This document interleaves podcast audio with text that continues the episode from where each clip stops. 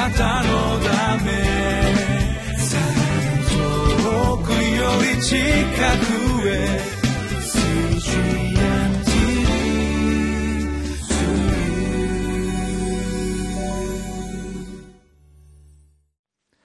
皆さんこんにちは。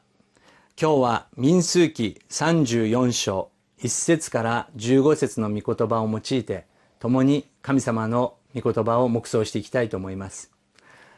いよいよこの34章では神様がモーセに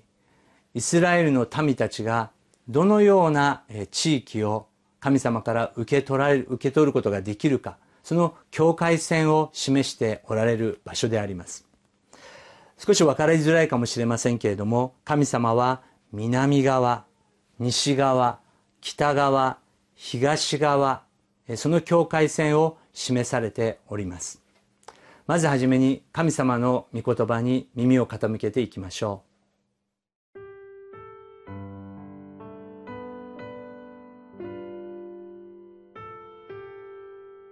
民数記34章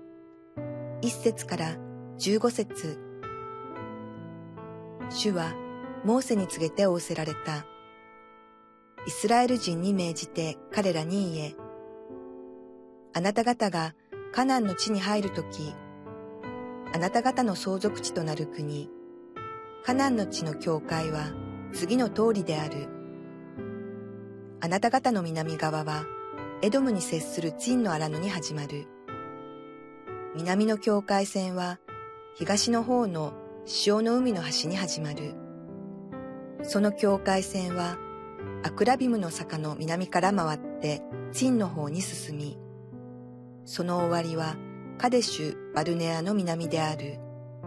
また、ハツァルアダルを出てアツモンに進む。その境界線はアツモンから回ってエジプト川に向かい、その終わりは海である。あなた方の西の境界線は、大海とその沿岸である。これをあなた方の西の境界線としなければならない。あなた方の北の境界線は次の通りにしなければならない。大海からホル山まで線を引き、さらにホル山からレボハマテまで線を引き、その境界線の終わりはセダデである。ついでその境界線はジフロンに伸び、その終わりはハツァルエナンである。これがあなた方の北の境界線である。あなた方の東の境界線としては、ハツァルエナンからシェファムまで線を引け。その境界線はシェハムからアインの東方のリブラに下り、さらに境界線はそこから下ってキネレテの海の東の傾斜地に達し、さらにその境界線はヨルダンに下り、その終わりは塩の海である。以上が周囲の境界線によるあなた方の地である。モーセはイスラエル人に命じて言った。これがあなた方がくじを引いて相続地とする土地である。主はこれを旧部族と半部族に与えよと命じておられる。ルベン部族はその父祖の家ごとに、ガド部族もその父祖の家ごとに相続地を取っており、マナセの半部族も受けているからである。この二部族と半部族は、ヨルダンのエリコを望む対岸、東の日の出る方に彼らの相続地を取っている。まず1節と2節の御言葉を読んでみましょう主はモーセに告げて仰せられたイスラエル人に命じて彼らに言えあなた方がカナンの地に入るときあなた方の相続地となる国カナンの地の境界は次の通りである。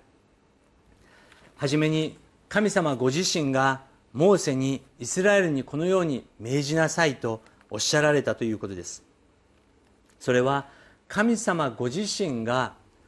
神様が人々に与えようとしている相続地そして境界線があるということです。一番初めにも言いましたように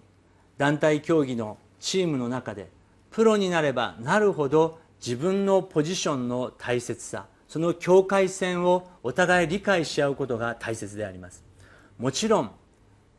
試合の中で当然そこを出て自分の領域ではないことをすることは多く出てきますけれども自分の領域をしっかり知っているということは正しい場所にすぐ戻れるということでもあります。神様ご自身がリーダー監督となられてイスラエルの民あなたたちの領域はこのようなものであると語られました。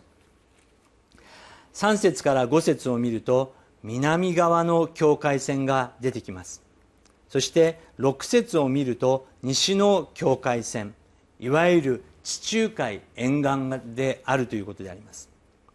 7節から9節を見ると北側の境界線が出てきて10節から12節を見ると東側の境界線がはっきりと神様が命じておられる場所があるということです。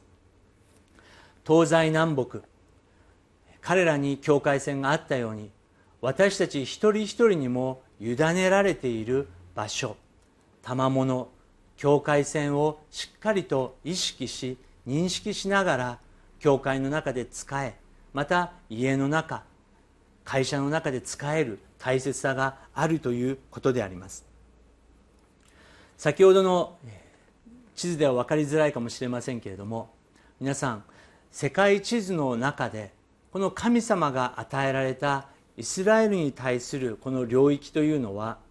そんなに大きいものではありません。アメリカ大陸のようにまたオーストラリアの大陸のように大きな一番大きな大陸を与えて神の民だからこれを持ちなさいとおっしゃられたというよりは本当に中東の小さな領域を神様が与えられました。しかしイスラエルの民がそこを受け取りそこをしっかりと守っていった時に神様は大きな影響を全世界に与えることができるのだ。そういう見方もすることができます。残念なことに今でもこの中東の地域は紛争の真っ只中にあります。イエス様が来られるその日まで私たちはイスラエルの民族のためにその地のために祈り続けなければいけません。13節から15節をえ見たいと思います。まず13節。モーセはイスラエル人に命じていった。これがあなた方がくじを引いて相続地とする土地である。主はこれを旧部族と半部族に与えよと命じておられる。旧部族と半部族。ルベンとガド族はそしてマナセの半部族は私たちが学んできたようにヨルダン川の東側をもうすでに受け取っているので西側のその旧部族と半部族をこのように分けなさいとモーセが主から命じられたということであります。皆さんは皆さんの教会の中で自分がすべき役割賜物その領域を領域をしっかりと愛を持って仕えているでしょうか。また教会だけではなくて家族の中においても夫婦の中において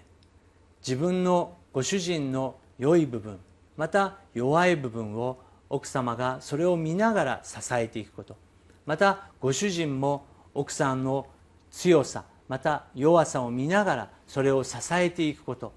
それが領域の素晴らしさでもあります。それは会社においても人が集まったところにおいて自分の良さまた自分がすべきないすべきではないところを知っておくということがむしろ全体に力を持ち始めるということであります。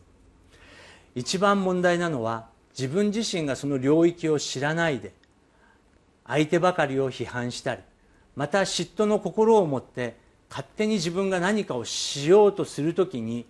全体が崩れてしまうことが多くあるということであります。神様ご自身がモーセに命じてこの領域を与えたようにそして使徒パウロが言ったように私たちの体のように一人一人が器官のように受け持っている場所があるということを覚えて今日も生きていきたいと思います。その中で一番大切なのは神様の国とその義を求めて私たちが仕えていく時に不思議なことに全ての必要は満たされて神様の技が現れるその喜びを経験できるんだということであります。イエス様がマタイの6章33節でこのようにおっしゃられました。神の国とその義とをまず第一に求めなさい。そうすればそれに加えてこれらのものは全て与えられます。小さい領域であったとしても感謝して神様がこの場所を与えてくださったんだ。人と比べることをせずまた自慢することをせず神様のために自分が与えられた領域を守っていきましょう。使徒パウロパウロが第二手モて一章六節七節でこのように語りました。それですから私はあなたに注意したいのです。私の暗守をもってあなたのうちに与えられた神の賜物を再び燃え立たせてください。神が私たちに与えてくださったものは臆病の霊ではなく力と愛と慎みとの霊です。今日7月26日いよいよラブソナタ本大会の日であります。昨日は25日ゴスペルナイトで神様が素晴らしい御業を成してくださいました。韓国のクリスチャン日本のクリスチャンまたそれ以外のどこの国のクリスチャンであってもこの首都圏の救い日本の救いを願わない人はいません。私たちが与えられた場所で心を注ぎ愛を注ぎ祈りを持って仕えていく時に神様の国が拡大していくんだというビジョンを持って進んでいきましょう。そのために今日皆さんが守るべき領域そしてすべき責任はどこにあるでしょうか。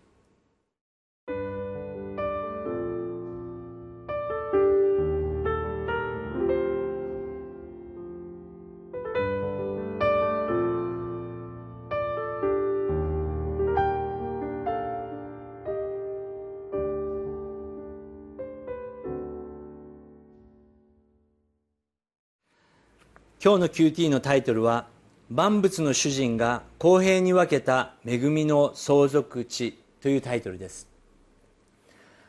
私たちの神様が私たちそして皆さんお一人お一人に神様の御心を持って公平に委ねられた領域そして場所と時間があるということです。主に明確にそれを示してもらって愛を込めて今日も仕えていきたいと思います。お祈りします。神様あなたは公平な方であられ。あなたはすべて何を私たちがすべきかを知っておられる方です。ここに私たちがおります。どうか今日私がなすべきことを教えてください。主イエス・キリストの皆を通してお祈りいたします。アーメン。なたのため。遠くより近くへ。